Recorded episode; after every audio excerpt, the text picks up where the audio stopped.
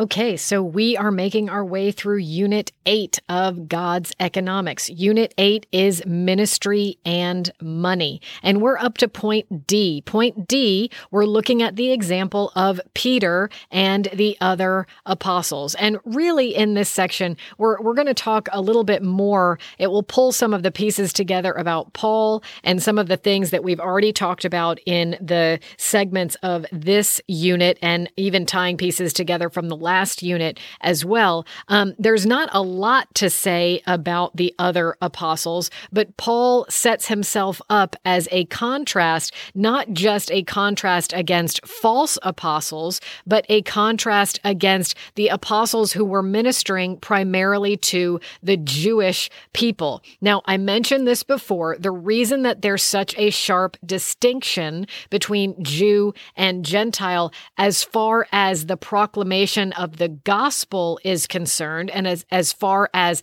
ministry and money or receiving tithes and offerings, receiving free will offerings from people is concerned, is that if you were already Jewish by birth, you had you would have been brought up under the law which mandates the giving of the tithes and bringing of offerings to the Lord. And so, and supplying the needs of the servants of the Lord. It would have been a very normal, culturally acceptable thing. It would not be a stumbling block. It would not be a confusion because, as we talked about in a prior segment, this was a normal thing that the priests of God ate the offerings of the, from the temple, the ones that were allotted for that. There are some offerings that were burned completely and even other ones that were taken outside the camp and completely destroyed. But the offerings that were brought to the temple, this is in the book of Leviticus, the priests would have eaten them and shared in that. And the law makes many provisions. Don't neglect the Levite. Remember the Levite. The Levite has no provision among you, has no inheritance among you. So even every three years, the whole tithe was to be paid to the Levites for the, the sojourner and the orphan and the widow, right? So bringing tithes and offerings to the servants of the Lord was not a shocker, was not a bizarre thing. It was totally normal in the life of the Jewish people. And so Peter, James, Jude, and the other apostles, they were provided for, they and their families were provided for by the offerings of the church because they were ministering primarily to Jewish people who were putting their faith in Yeshua as their Messiah. Okay. So it was a very normal thing for them. So some of where we get this information is when Paul, again, he's writing, this is from First Corinthians now. Paul is writing to the Corinthians and he's again talking to the Corinthians about how he could charge them money, but he chose not to charge them money because he wanted to make sure that they knew that the gospel and money were not intermixed with one another. Now, the Corinthians Corinthians, they were primarily not Jewish. And it's important to remember that Peter, James, and Jude and the other apostles, for the first Uh, like decade of Christianity, it was not even conceived of that Gentiles were going to be a part of Messiah and the blessings of Messiah. The gospel was proclaimed first and foremost to the Jewish people. When the apostles first scattered outside of Jerusalem, they were focused on preaching the gospel to the Jews in diaspora. That means the Jews who were scattered all over the nations because they have they were in exile. And so the, the mission was go and find the Jews and tell them that the fulfillment of their hope, what they've been waiting for, what they've been believing for, has come. And it has come in the person of Jesus. Yeshua, the Messiah, is the Messiah, and he has come. He has offered himself. God has raised him from the dead. His blood was shed for the forgiveness of sins. Repentance for the forgiveness of sins and is being proclaimed to all nations, starting in Jerusalem, right? We have to, this is the message that they're proclaiming to Jewish people to understand hey, the completion of what God promised has been found in the person person of Jesus. And he has now ascended to heaven. We've got a short amount of time to tell you that he has come so you can put your faith in him, have your sins washed away, because he's coming back to judge in the great and dreadful day of the Lord, right? So Peter, James, Jude, and the other apostles, they were primarily focusing on making sure that the Jewish people who were out there in the world heard the proclamation of the gospel and put their faith in Jesus as their Messiah. Now, Paul, he considered himself and called himself the apostle to the Gentiles. So he wasn't focused on people who would be familiar at all with the idea that a servant of God was worthy of the offerings, the tithes and the offerings. And so money could have been mixed up like, oh, okay, so your God requires that I give some money in order for me to be blessed. Like, okay, so I have to provide for your life and for your service. I have to pay for that in order to get the favor of your God. Is that is that how it works? You see how a Gentile who was not not familiar with the law of God requiring tithes and offerings could get the issues confused if it's not handled correctly and if a clear delineation is not made by the one who is representing the Lord. So, where we get some of this information that I've, I've just explained in brief to you, just briefly to you, um, is from 1 Corinthians chapter 9. So we have to kind of reverse engineer this a little. Paul is talking to the Corinthians and he's talking about how he has the right. He has the right to receive offerings from them. He has the right to receive their offerings. He has the right to be supported by them. He's saying this is totally and biblically right. And by the way, all the other apostles are doing it this way with their congregations and with their churches churches that they've put together or the, the believers that they've gathered together because those believers understand what the law says about giving offerings to the servants of the Lord. So we kind of have to reverse engineer this a little bit. So bear with me. We're going to start with 1 Corinthians chapter 9 and verse 4. Do we not have the right to eat and drink? Do we not have the right to take along a believing wife, as do the other apostles and the brothers of the Lord and Cephas? Now, Cephas is another name for Peter.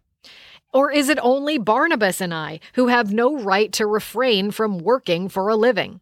So, Paul, he made tents, right? We talked about that in the last segment. So, he's saying, I, I gave up my right to receive your offerings and be provided for by you. I still, I'm still working for a living. So, you're saying I have no right to work for a living, even though all the other apostles, they have the right to receive their food and their shelter and, you know, even to take along their wife life and their family and be provided for by the church and by believers, right? So it's only me, only I have to make tents for for you. So we're we're reverse engineering this. We're trying to get to what Paul is saying to the Corinthians. So he digs in a little bit deeper because he's saying all the other apostles and he's not in this part right here. He's not talking about false apostles.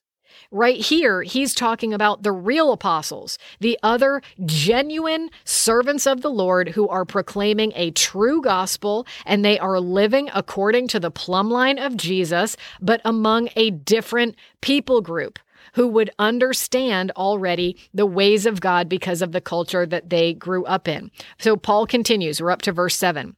Who serves as a soldier at his own expense? Who plants a vineyard without eating any of its fruit? Or who tends a flock without getting some of the milk?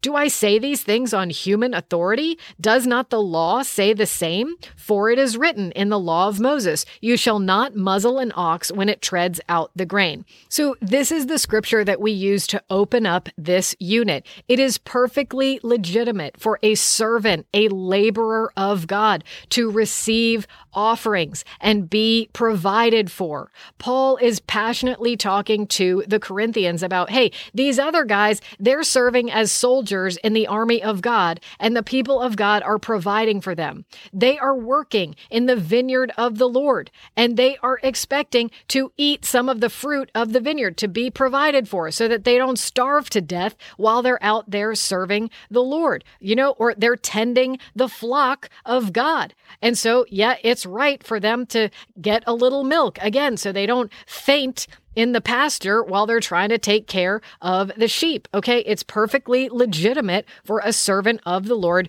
to be supported. And Paul goes on, and this is how we open this unit. Is it for oxen that God is concerned?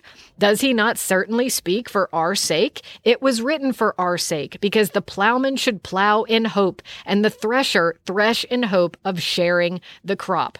Okay, so that's all there is in that segment. We will keep going. We're going to put our finger there and pause for a second. But you see how all the other legitimate apostles are receiving support from the people that they have proclaimed the gospel to, and that they are tending like a vineyard of God, that they are tending like a flock of God, right? They're caring for the flock, and then the flock is caring for them. That is right and good and totally acceptable in God's sight. But Paul conducted himself differently than the other apostles because Paul was dealing with Gentile unbelievers who didn't know any better. But he continues making his point. We're at verse 11. If we have sown spiritual things among you, is it too much if we reap material things from you? So this is what he just said. You know, like we're doing this labor and it is right for us to receive support from you. If others share this rightful claim on you, do not we even more? So now he's starting to talk about the false apostles. So there are false apostles who have come in and they have supposedly done some spiritual work and proclaimed supposedly Jesus to them. And they're saying, but now you've got to pay my expenses. Now you got to give me some money right? So other people, they claim this right on you. They take your money. And Paul in Second Corinthians, he really goes off on on this. He's like, you know, forgive me that I was so nice to you. Forgive me that I didn't smack you around. Forgive me that I didn't demand money from you, that I didn't rob you. You know, I'm sorry. I'm sorry that I'm such an honest person. I'm sorry that I'm such a, you know, vigilant steward of the Lord and the purity of the gospel. Forgive me this wrong. You know, know, all these other apostles, they come beat you up and you're like, "Oh yeah, there's a real apostle." You know, th- that they're just so deceived about the ways of Jesus and they're so easily persuaded by someone who comes along and seems to have a little spiritual power or seems to have a gospel that's going to solve my problem and solve it now. You know, see, friends, there's nothing new under the sun. All of this was going on 2000 years ago, and Paul was fed up about it because these false workers were deceiving people people and hurting people and taking their money and using it to make themselves comfortable and famous and presenting themselves as if they were teaching the ways of God and the truth of Jesus Christ, which they were not. So, Paul is saying in this passage, I have the right to do all of these things. I absolutely have the right to be supported by you. I planted you in the gospel. I've nourished you and raised you up in the gospel. I totally have the right to be supported by your material support for my spiritual work in your life. But he says, nevertheless, we have not made use of this right. So he denied himself. He did not. He had the right, but he didn't execute on the right. Rather, he says, but we endure anything. We will go through anything rather than put an obstacle in the way of the gospel of Christ right? So, uh, listen, he's saying, I'll make tents, I'll live poor, I'll be in need, I will do anything that I need to do, I will pay any cost that I need to pay so that you don't have an obstacle or a stumbling block that will prevent you from believing that Jesus is Messiah, that will prevent you or put any kind of hindrance in your ability to believe the pure gospel of Jesus Christ.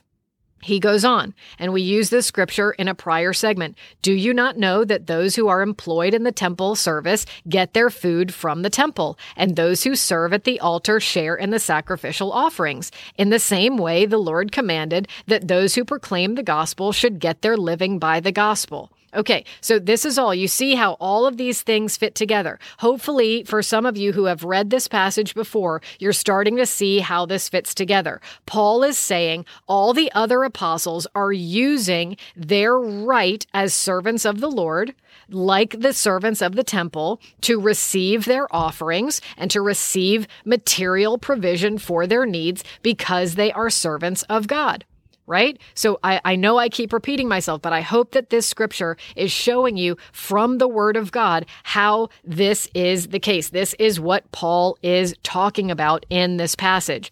We're up to verse 15. Again, he's back to himself relating to the Corinthians, not just what the rights of a real apostle can do, but the way that he relates to the Corinthians. But I have made no use of any of these rights nor am I writing these things to secure any such provision. So, Paul, he did not send out a newsletter. This was not a newsletter saying, Oh, dear Corinthians, please send me support so that I can go into another village and reach them with the gospel of Jesus Christ. Now, I know if you receive newsletters in your mailbox or in your email box from most ministries today, that's what they're writing about. Well, guess what? False apostles in the days of Paul, they were doing the same thing. Now, it would be a letter, not on an email, but they were sending out letters for support, I'm sure. And Paul is saying, "Look, I'm I'm I'm telling you, I haven't made use of the rights that I have to receive money from you, but I'm not even writing to you to ask you to provide for my needs. Actually, let's continue and see what he says, for I would rather die than have anyone deprive me of my ground for boasting. He's Paul is like, I would rather die than receive a dime from you so that you don't say that you're supporting me like you're supporting the other false apostles who are deceiving you. Okay, my ground for boasting, let's see what he says it is. If I preach the gospel, that gives me no ground for boasting, for necessity is laid upon me. You know, there's a parable of Jesus. Jesus is explaining to his disciples about a true servant, and the servant comes back to the Lord, and the, you know, the servant doesn't doesn't expect to be praised. The servant just says, "I have only done what was required of me." Right? Paul is saying, "I don't need a reward for what I'm doing. I need to do this. This is what is required of me. This is what God, the King of glory, the King of all the earth, God Almighty, maker of heaven and earth, earth. God has commissioned me with this purpose and this mission, right? I don't get to boast about that. This is something I need to do. I need to do it. Woe to me if I do not preach the gospel, Paul says. For if I do this of my own will, I have a reward. But if not my own will, I am still entrusted with a stewardship. What then is my reward? My reward is this that in preaching I may present the gospel free of charge, so as to not make full use of my right in the gospel. So, Paul, his great joy was to be so different from the false apostles. His great joy was to not receive offerings from the Corinthian believers because they were confusing the matters of money and ministry. Do you see how this gets so sticky so quickly and how important it is for us as servants and ministers of the Most High God to be totally clear in our hearts about these issues? That whatever we do for the Lord, we do it because God asked us to not because we're trolling around looking for wherever they're, they're going to give us the best offerings, not because we're looking to one who is wealthy and saying, "Oh, they're they're going to be able to support my ministry. I should be friends with them because then they'll be able to pay for my lifestyle that I want or they'll be able to pay for this stuff that I'm doing." No, friends, that is partiality and it's evil in the sight of God. Paul said, "I would rather die than have any of that." Whatever the false apostles are doing, all the money that they're extracting from you. No, I don't want any part of that. And even though the real apostles, they are receiving financial support from the, the congregations that they are serving. I'm not doing that with you because you would confuse the matters of ministry and money. Do you see how this is so important? You cannot serve both God and money. And you need to be clear in your presentation of the gospel that God and money are not mixed together that your own motivation is not money or to get money. And even when you send out a newsletter or an update of the things that God is doing, that it is not so that you can raise more money. If that is your motive, then your motive is wrong. It is evil in the sight of God. You cannot serve both God and money. Paul was under compulsion of obedience out of absolute devotion to Jesus. It was devotion to Jesus that drove him on, not devotion to money or trying to get money out of anyone even if he had the right to it.